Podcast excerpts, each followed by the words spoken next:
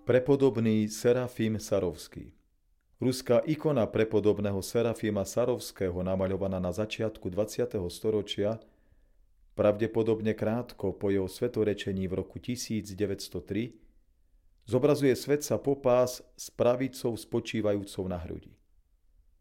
Autor ikony týmto gestom chcel zvýrazniť duchovný stav starca, jeho duchovný život, ktorý prežíval v samote, v pokoji a stíšení srdca.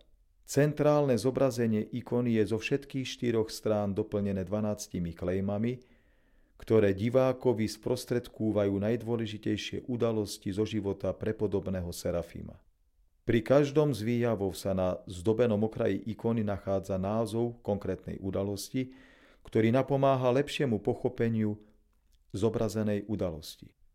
Prepodobný Serafim Sarovský patrí medzi najznámejších duchovných starcov askétov 19. storočia. Oslovuje každého, kto sa pýta, čo je cieľom kresťanského života a túži žiť intenzívnejšie vo Svetom duchu. Jeho život je bytostným svedectvom o pôsobení Svetého Ducha, jeho daroch a premene človeka na Boží obraz.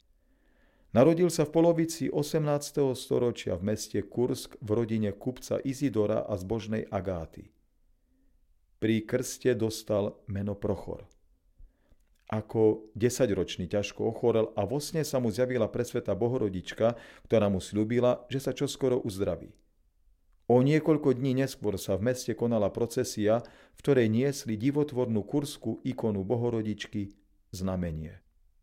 Procesia sa odrazu pre silnú prietrž mračien zastavila práve pred domom, kde býval malý Prochor so svojou matkou. Ku kňazom s ikonou pristúpila matka Serafíma s dieťaťom a Prochor, keď sa dotkol ikony, bol v tej chvíli uzdravený. Už v 17 rokoch bol pevne presvedčený, že opustí tento svet.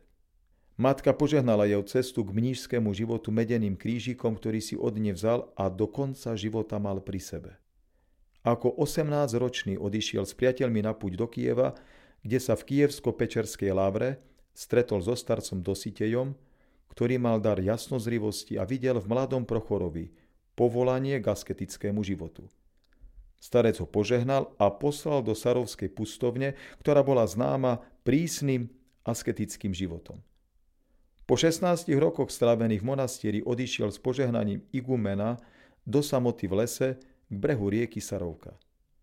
Diabol chcel zničiť toto duchovné dielo i život asketu, avšak prepodobný Serafím sa vyzbrojil askézou státia na stĺpe, stráviac tisíc dní a nocí so zdvihnutými rukami na kameni modliaca sa Bože, buď milostivý mne hriešnemu.